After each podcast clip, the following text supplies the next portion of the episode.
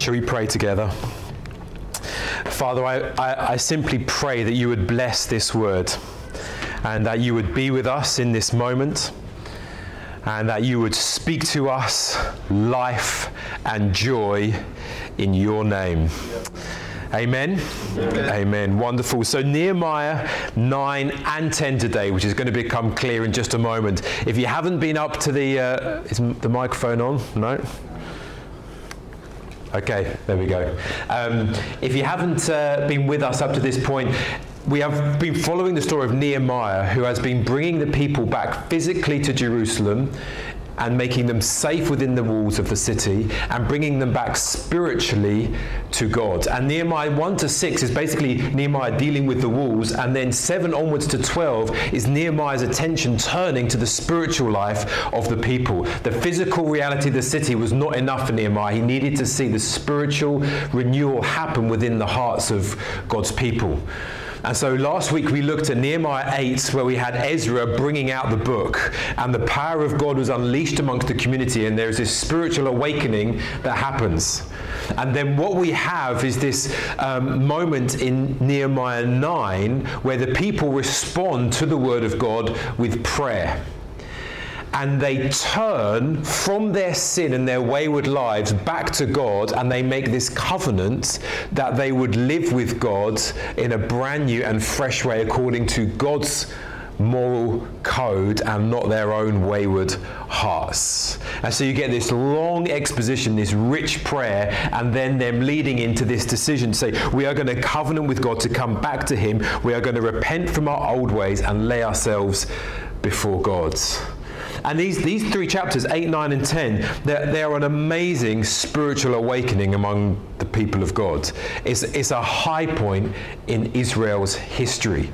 Israel at this point, before this moment, they were spiritually, essentially numb to the glories of God. And suddenly they hear the word of God afresh and they realize who God is again. And they turn their lives around. They were spiritually empty at one point, and now they enter chapter 9 and 10 with this spiritual fullness. So they were blind at one point, and now, as John Newton says, I can see. And there is this incredible spiritual awakening that happens that I would suggest for many people in London today is actually quite an attractive proposition.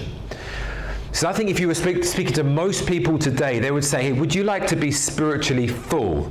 Say, yeah, sh- yeah, sure. Like, I might not be Christian, I might be Buddhist, I might be something else, I might be whatever, but yeah, I would like to be spiritually full in my inner being. Say, would you like to have spiritual eyes to see things in the spirit? Yeah, I would like. Would you like to have like a, a, a spiritual spark in you that feels alive every day? And you think, yes. But what we read about in 9 and 10 is this that if you are actually going to have a true spiritual awakening for your heart, if you are going to live with spiritual fullness, with authenticity, you cannot divorce spirituality from morality. Because what most of London, I would suggest, want is spirituality without any objective morality. It, London's filled with people searching for things, isn't it? I mean, I, I, look, there's like 14 plus types of yoga that you can do. Round the, off, round the corner from the offices where we work, there is hot yoga down below. That's happening all the time. People are pursuing church halls, community halls, town halls, like courses you can go on to tap medit- meditation, mindfulness, etc. All in ways in which we're trying to tap into our spiritual selves. But it is twinned with this extreme individualism that also says no one can tell me what to do with my life. I can do anything I like as long as it doesn't hurt anyone. So it's this sense in which I can pursue spirituality without any sense of morality. And what we read in Nehemiah here is that if you are going to pursue a spiritual life with authenticity, it is actually going to be matched with a morality based around what God says about life. And this is what happens in this moment. There is this spiritual awakening, and suddenly they realize that their lives do not align with God's reality. And so they are coming back to God in these moments. And it's even more so for us as a church because the church has been ex- explicitly called out to be different. And I, as a teenager, I struggled with this idea because I kind of came back to God at like 17, 18. I began to read the Bible for myself for the first time. But I, I had this tension where I still kind of wanted God, but I did not want to be any different to my friends. And so I tried to bring these two things together until it dawned on me, kind of in my mid 20s, after years of struggling with trying to be both and, I realized that I cannot do it. If I am with Jesus, I am with Him wholeheartedly wholeheartedly, and that makes me fundamentally different. And we're called to be that. Jesus says this. He says, I have given them, the church, your word, and the world has hated them because they are not of the world, just as I am not of the world. I do not ask that you take me, take them out of the world, but that you keep them from the evil one says they, Trinity Church London, they are not of the world, just as I am not of the world. Now, caveat here, some Christians take that to mean like you can't dress normally and you can't talk normally and you've got to be like slightly weird in conversation. It's nothing to do with that. What he is saying is, as Christians, as the church, what makes us tick has to be fundamentally different to what makes the world tick. So we might look the same, talk the same. There might be, for example, two lawyers going to work and they make, from, from the externals, look the same, but one who is a Christian is going to work fundamentally for different reasons than one who isn't following Christ. We are not of the world, even though we embed our lives in the things of this city. And we are called to be different. And so, if we as a church try and divorce spirituality from morality, we will continually just look exactly the same, sound the same, be motivated by the same things. And it can happen in church. It is possible in the best of churches for us to say with our lips that Jesus, we want to be filled with you. We want the fullness of the Holy Spirit. And yet, throughout our life, we are wa- wa- watching dodgy things on our computer. We are gossiping about people at the workplace as though we can be spiritually filled and not living in line with God's will for our life if we're going to live authentic lives that are actually filled with the Holy Spirit, it's going to have a morality added to it. If we want this, it's going to be moments where we have to change, repent, come back round God's words.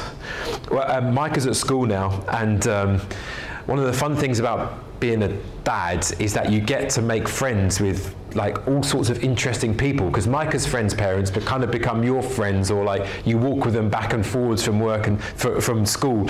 Feels like work. School. And um, and I've just got to know this this one guy is fascinating he was telling me he works with like governments overseas and he's working with the Nigerian gov- uh, government at the moment um, getting controlled environment agricultural systems together. So I asked him about this. He says, Greenhouses, yeah, greenhouses. But controlled environment agricultural sense sounds a lot better. But basically, working to build um, environments whereby things can grow when they struggle out in the normal environment. And building, like, it's a great thing, economy, jobs around it, etc. And he's just telling me, you know, you, you, you build these infrastructures and you build these kind of um, greenhouses, let's just call them greenhouses, and so that things can grow in these greenhouses that can't grow out in the world. And I was just reflecting on I think actually that's very close to what the church is to be spiritually, that there are things that should be able to grow in this community that cannot grow out in the harshness of the environment of London there is a type of love that should be able to grow in the greenhouse of this spiritual environment here that can't types of love, types of forgiveness, types of spiritual growth, types of community that looks nothing else like that you would find anywhere else, a genuine authenticity. This is what the church, so that we can take what is growing here in this community and plant it out into our workplace, plant it out into our communities, plant it out into our families' lives, plant it out into our offices. So wherever we go, we are taking what God has been growing in this community out. And if it's going to do that, it has to be strong. There has to be a strong community here with things of the Spirit that are growing so that when we take it out, they continue to grow in the harsh environment of the city that does not love Jesus. Some of you know Dietrich Bonhoeffer. He was a German theologian pastor who lived in the early 1900s and he was 33 when the Second World War kicked off.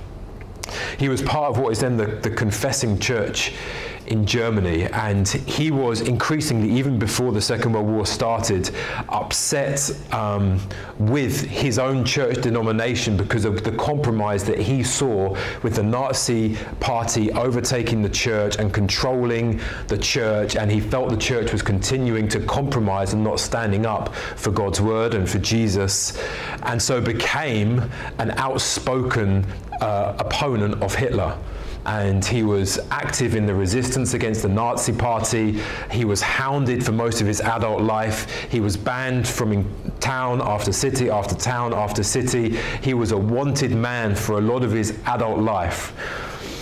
And yet, it's amazing when you read his life because if it, if it, were me, I was thinking Second World War's on. I would like, guys, let's keep a let's keep a low profile. Let's just get through the war.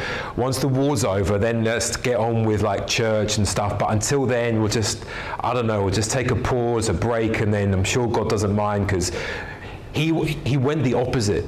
The war was on, and he decided that this was a time to start underground training centers for pastors so that there would be people who would be true to Jesus, true to the word in Nazi Germany. And it was tough. And there's this, this town, I'm going to get it uh, wrong, a town called Finkenwald. I think that's how you say it, where he set up one of these underground seminaries to train pastors in the Word of God. And he had a friend come to him and visit him one time. And he said, basically had a quiet word with him and, and said, as friends sometimes do if you're passionately pursuing Jesus, he said, Do you think this is a bit too much? You ever had someone say that to you? You're pursuing Jesus with your whole heart, and someone who is well meaning just says to you, do, you, think you're taking this too far? And someone said, Do you think you're taking this too far? And he took his friend, apparently, and one other, and they went across a few fields up to the brow of this hill, and he pointed over some fields into the distance where there was a Nazi training camp. And he pointed back at the seminary and he says, This has got to be stronger than that he knew that the community values that were being implanted in this seminary had to be strong. Not only that, but stronger than the antagonistic culture of the Nazi party of his time. And what happens here has to be stronger than the culture of London. Otherwise, what will happen is every time we scatter from this place into our mission field, into our workplace, we will just blend in again and make no difference. What happens here has to be stronger than what happens. The kind of authenticity that we live with has to be stronger than the kind of duplicity that we might find ourselves up against in our uh, offices the kind of generosity that we live with back and forth, giving to one another, has to be stronger than the me first lives where everyone says it's my career first and my money. The kind of wholehearted, we are all in as a community, has to be stronger than the whatever kind of like, I'll just do whatever I feel like today mentality of our city. This has to be stronger than that which means we are going to have to link our spirituality as a community with a morality around God's word and who He is and who, is, who He has revealed Himself to be. Amen? So this is where we're at. And it, it's important because what we're building here is not just a service. It's important. What we are building here is not just a Sunday thing. So if someone asks you what, Trinity, what is Trinity Church London, the first and foremost thing, I would not describe us as a service on a Sunday. We're a community where God dwells. They gather on a Sunday and we gather in pockets around London and we scatter for the rest of the week to be missionaries for Jesus, to let people know that God is alive in Jesus Christ and He has a plan for London and it's good, no matter what you think.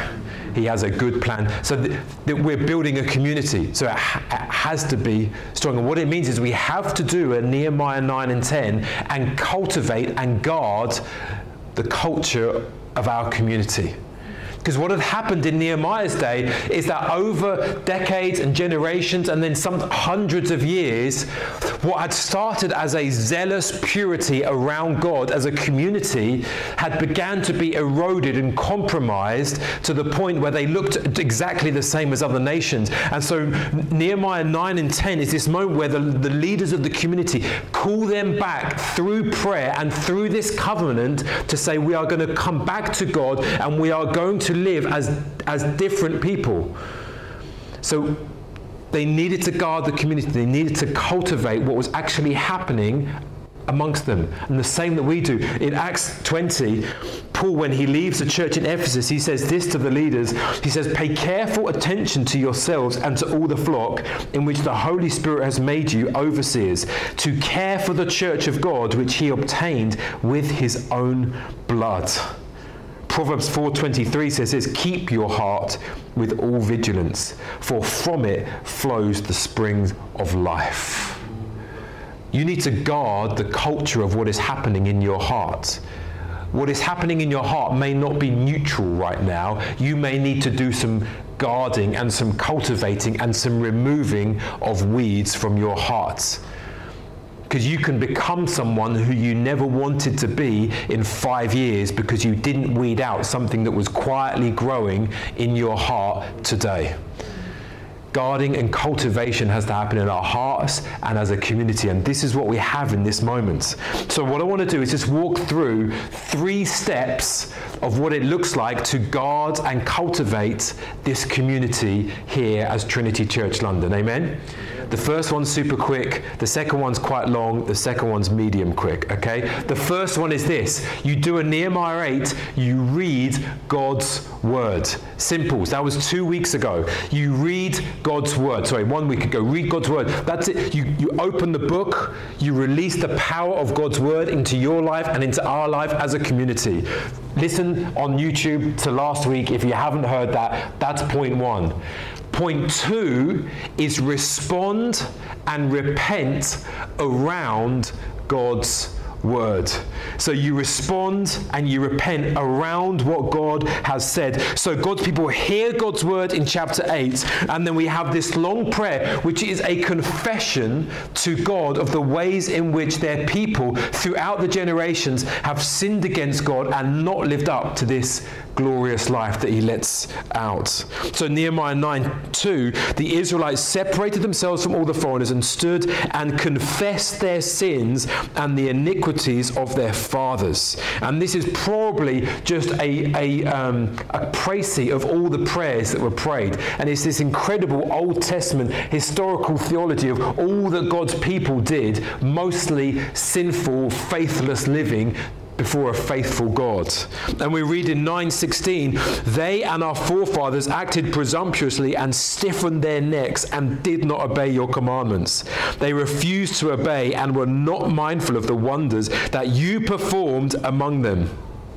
But they, were stiff, they stiffened their neck and appointed a leader to, to return to their slavery in Egypt. Verse 18 Even when they had made for themselves a golden calf and said, This is your God who brought you up out of Egypt, you imagine the insult that God had to deal with with God's people. He has done everything to rescue them from slavery into Egypt, and then he took Moses away for a 40 day meeting, and in, it took them 40 days, less than 40 days it took them less than 40 days to decide that God's abandoned us. Where is God? He's not looking after us. Let's all burn our jewelry and make this fake God, this calf, and let's say that this is the God that took us out. Like you, the kind, like they had God visit them with a pillar of fire.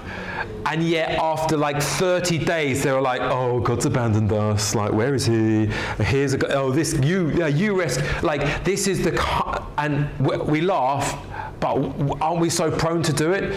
Like, we have this amazing breakthrough on a Friday, and by like Sunday morning, because we feel like a bit tired, like, God, where are you in my life? What have you done? You know, and th- this is how we live, and this is the people of Israel, continually faithless before a faithful God. I mean, it goes on and on. I could read a lot of verses here. 26, nevertheless, they were disobedient and rebelled against you. 29, they acted presumptuously and did not. You get the idea. They hear God's word, and their first response is to confess their sin to God and say, Lord, we have wronged you. The funny thing is, you can think at some times that you are not wronging God. You can think you can walk, you're walking through a season of life, and you think, oh, I'm just doing my life. I was reflecting on this, thinking of my teenage life, and maybe let me help you. I'm kind of a preacher, so I'm like making you reflect on your teenage life as well. But those moments when, as a teenager, you kind of just thought you were being a teenager and you're like, I'm just living my life. And as a teenager, your parents are basically the people who tell you that you can't do what you want to do or you can do what you can do. Like that's kind of their fight. It feels like that as a teen, especially a young teenager. Like, oh, they said I can do what I want to do. Great. I can't do what I want to do. Huh. Right. And then you go, you grow up, and I don't know, at some point, like maybe in your 20s or when you have a kid or something, something happens. Like, and I've had it in my life. Like, oh it wasn't just me being me. I actually wronged my parents. Like my actual attitude was bad. Like they wouldn't they weren't just being mean to me, like they were loving me and I responded badly. This is where the people of Israel are. They had no idea and they have this sudden awakening. They realize, "Oh my goodness, we have wronged God." We thought we were just being sensible at the time and doing our life. We, we thought the golden calf thing, that was like, we're just fi- finding a way through here, but suddenly they're awakened in the light of the Word of God. We wronged Him. And so they repent. Sometimes Christians think that repentance is like a one off act that happens when you become a Christian. Like, I'm going to get baptized, so I repent. And that's it. I've like turned from that life, I'm going to follow this life. But actually, repentance, which is just a 180 turning of this to that to follow Jesus, is something that happens throughout our whole life. Martin Luther, who was the, the key uh, player in the, uh, the, the Reformation that happened in the 1500s, I mean, he was a, he was a bold kind of guy. He was a, he was a German Catholic monk, monk, not a munch. I don't know what that is. um, he was a Catholic monk that got increasingly frustrated with the corruption that he saw in the Catholic Church at the time, and he wrote 95 points of contention with his church. And like, please, if you've got 95 points of contention with Trinity Church, like, do not email them. I will delete it straight away talk to Richard or someone like I'm sure he wants to hear about it. But Martin Luther, he he like he, he had a lot of issues because people were like Uh, priests were selling prayers. Basically like if, if, if, you want me to pray for your dead aunt if you give me enough money i will pray things like that like totally corrupt. So he, he nailed these 95 pieces of contention to the door of the wittenberg cathedral. And the first piece of contention he had was this.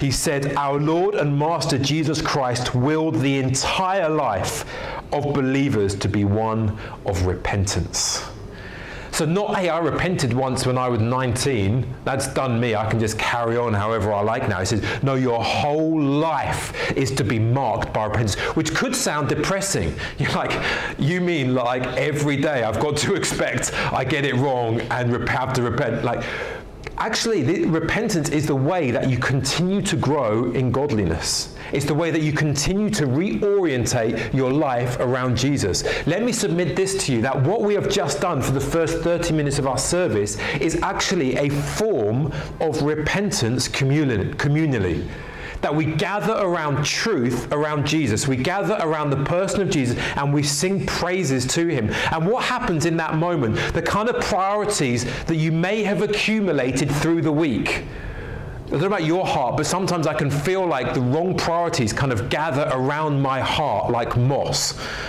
And it feels like I'm walking through life and these wrong priorities just begin to creep in. I love Jesus, I'm following him, but suddenly I feel this like, ah, but what about that? And what about this? And suddenly I gather together with my friends and my family and I lift my heart to Jesus, and suddenly it's like repentance is happening. I realize again, God, you are the most important being in all the universe.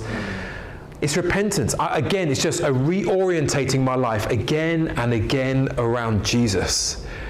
My life, it feels like, it's like this. I love, Lord, I love you. I'm following you. I want to walk with you, Jesus. Oh, what's that?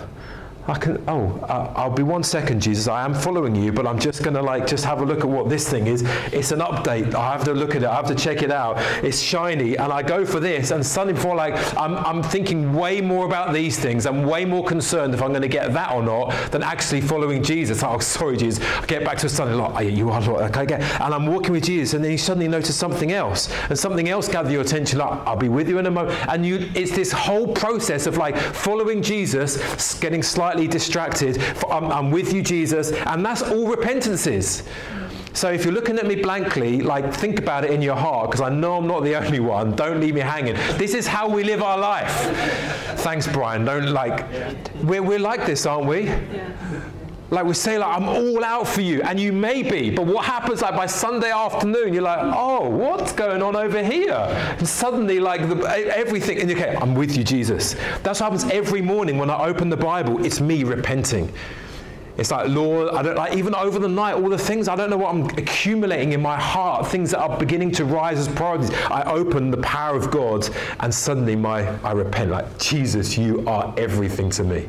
I'm giving you everything. Repentance is something we do throughout our whole life, together and as individuals. And what happens here in this in these two chapters is Something interesting, it's going to get awkward for a few minutes, so your pleasure, my pleasure, whatever, not your pleasure. Um, two specific things begin to arise. Because when you get into the presence of a holy God, what can sometimes happen is that he begins just to put his holy finger on some aspects of your life. You ever had that moment and you're like, you're worshiping Jesus and everything's a great time, and suddenly this thing comes into your mind like, oh no. And you know that feeling like, I'm going to have to deal with this. Like, if I'm going to keep worshiping, because God is a holy God, and you know you're going to have to confess it, you're going to have to say sorry, you might even have to talk to someone, like, you're going to have to do something. What happens here is that God puts his finger on two particular things for the community at this stage and they deal with it. And in their covenant in chapter 10, they write out this covenant and say, Lord, we are not going to fall for this again. We are going to covenant ourselves with you to live for you. And the two things revolve around sex and marriage and money. Not a lot changes, does it? This was an issue 2,000 years ago. It's an issue today. I would guess in 2,000 years ago, these are still going to be issues. So we're going to talk about sex and money for the next 10 minutes, okay? Right, let's take let's make it five because you didn't seem too pleased about that. okay, firstly, around sex and marriage.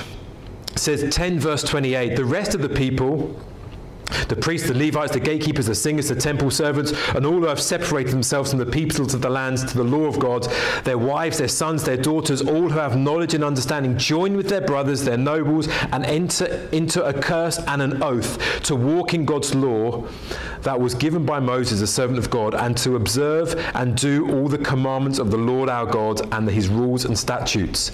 We will not give our daughters to the peoples of the land or take their daughters for our sons.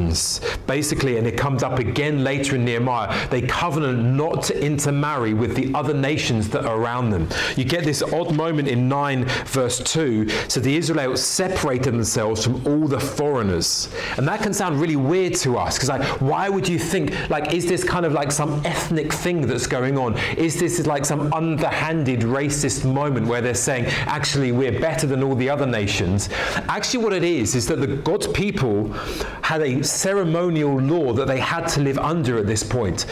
Ways in which they would eat, ways in which they would do their rest, ways in which they would do their family life, ways in which they would conduct their business that marked them out from the other people.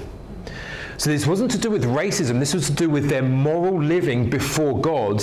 Because any sensible person who's been in any relationship will know this. If you've got someone who's trying to live by a strict moral code, who gets married to someone who has no concern for that code, at some point there is going to be tension at best. Stroke arguments and that will eventually lead to compromise in the one who is trying to uphold the ceremonial law. Imagine the amount, after year after year of discussions about how we're going to do holidays, how we're going to do Shabbat rest, how we're going to eat our meals, etc. At some point, compromise is going to creep in. And this is what had happened. And they come back and they say, God, we are going to give ourselves wholly to you. We are going to pursue relationships that stir our hearts to you, not lead to compromise. Amen. And this is for us. If you're seeking someone who's going to be a life partner, seek someone who is going to stir your heart for the thing that is the main thing in your life.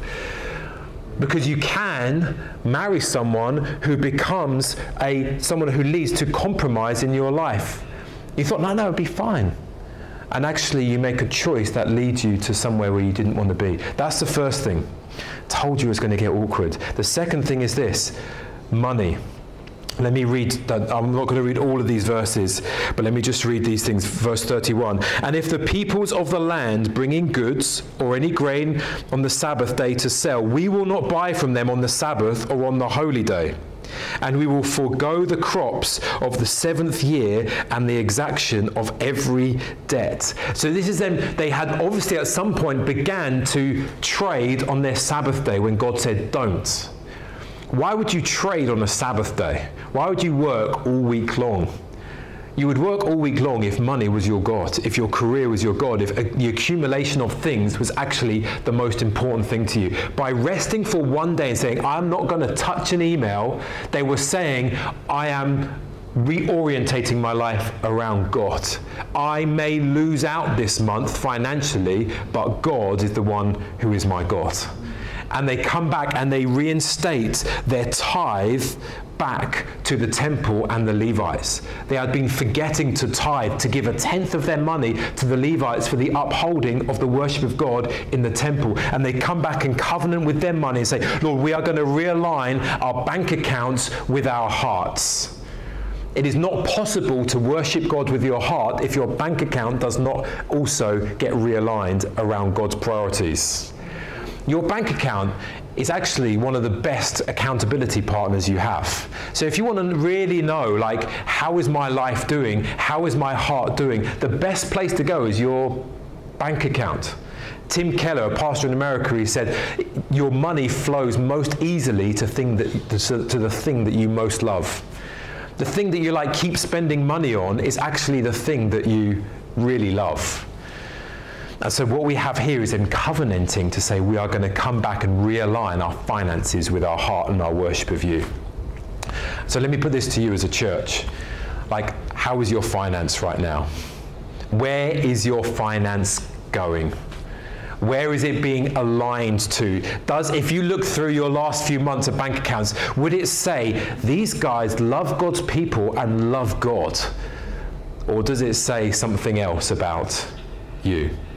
Amen? Ah, that was difficult, I know. Thanks, Cindy. We've got to reflect on these. Here's the reality. I think in both of these matters and in many others, we would confess that we have sinned. Amen? We've been faithless. And what we have as a third way of cultivating a community in our own hearts is reminding ourselves that God is faithful to all of his promises. Amen. Amen. John Newton, who was a pastor, ended up being a pastor. He was involved in the slave trade, had a, was in the middle of a horrendous storm, prayed out to God, came back to God. He wrote Amazing Grace, which we all know. Towards the end of his life, he would often say this My memory's failing, but there are two things that I know I'm a great sinner, and I have a great Savior. And this is how they land, because this prayer is filled not just with the faithlessness of God's people, but with the greatness of God's salvation. Let me just read, I'm not going to read all of it, just some of the things that God is for us. He is the creator of the heaven and earth, the earth and the seas. He preserves his creation day by day. He is the Lord. He chose Abraham at his initiative, not because of Abraham's godliness. He is a covenant making and keeping God. He is a God who keeps his promises. He is the righteous God. He is the compassionate God. He listens to his people when they pray to him. He performs signs and wonders to lead us, his people. He makes a name for himself himself. He intervenes with miracles. He leads his people. He speaks from heaven. He gives his people the right rules, true laws that will lead to life. He provides his people with food even when they're undeserving. He gives us, his people, his Holy Spirit. He is ready to forgive. He is gracious, merciful, slow to anger, and abounding in steadfast love. He never forsakes his people. He never forsakes his people. Some of you need to hear that today. He never forsakes his people. He is great in mercy. He provides over and above all that is needed. He fulfills his promises. He gives saviors to help us. He delivers his people from their enemies. He warns us back. He bears with us. He does not make an end for them or forsake them. He keeps covenant and steadfast love. He is righteous in all that he gives them. He deals with his people faithfully. His goodness is great and he gives good gifts to all of his people to enjoy. Amen. This is the God that we serve.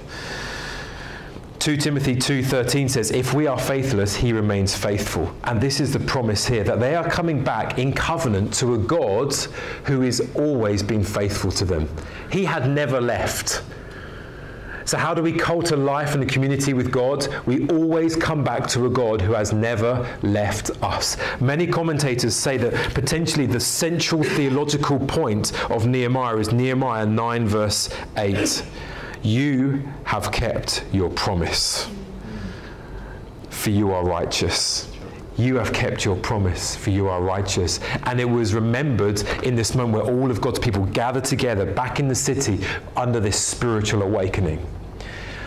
The sad reality is, with all the covenants made, the people drift again, like you and like me.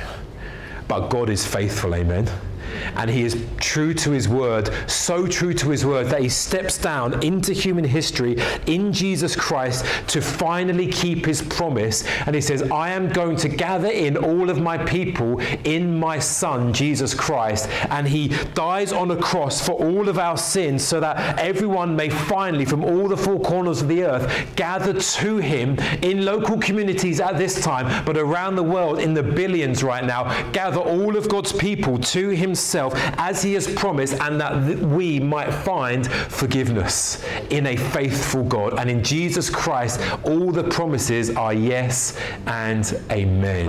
Amen. So, this is what we're going to do as we respond. I'm just going to ask the band to come back up, and they're going to lead us. And I want us to take a moment to pause and reflect on our own life. Just to think for a moment, you might want just to close your eyes in this moment, just to think and reflect are there areas of your life that you know the Holy Spirit has been putting his finger on? Are there aspects of your life where you know your conscience is rattled that you need to deal with? Are there areas of your life that you know you need to repent of? You need to realign your life. It might be your bank account and your giving. It might be relationships that you are in, relationships that you are pursuing. It might be stuff you're looking at on your phone. It might be the way you're behaving in the workplace. The Holy Spirit will lead you to this, not to bring you into depression, but to bring you into life, because He wants to bring you to a faithful God. So, this is what we're going to do as we come and respond to God. We're going to worship. And then Fiona is going to lead us around the Lord's Supper. And as we take the Lord's Supper, we're going to remind ourselves that God is faithful to forgive us and gather in his people. Amen. Let me just pray for us. Father, I thank you for this morning. Lord, I thank you for the community that you are forming here amongst us. I thank you, Holy Spirit, that you are holy and that you lead us into life. Thank you for the gift of repentance. Thank you that we can repent. Thank you that we can leave our old life again and again and again and come back to one who will always welcome us with arms wide open. And bless us now. Reassure us in our faith as we gather around the bread and the wine in Jesus' name.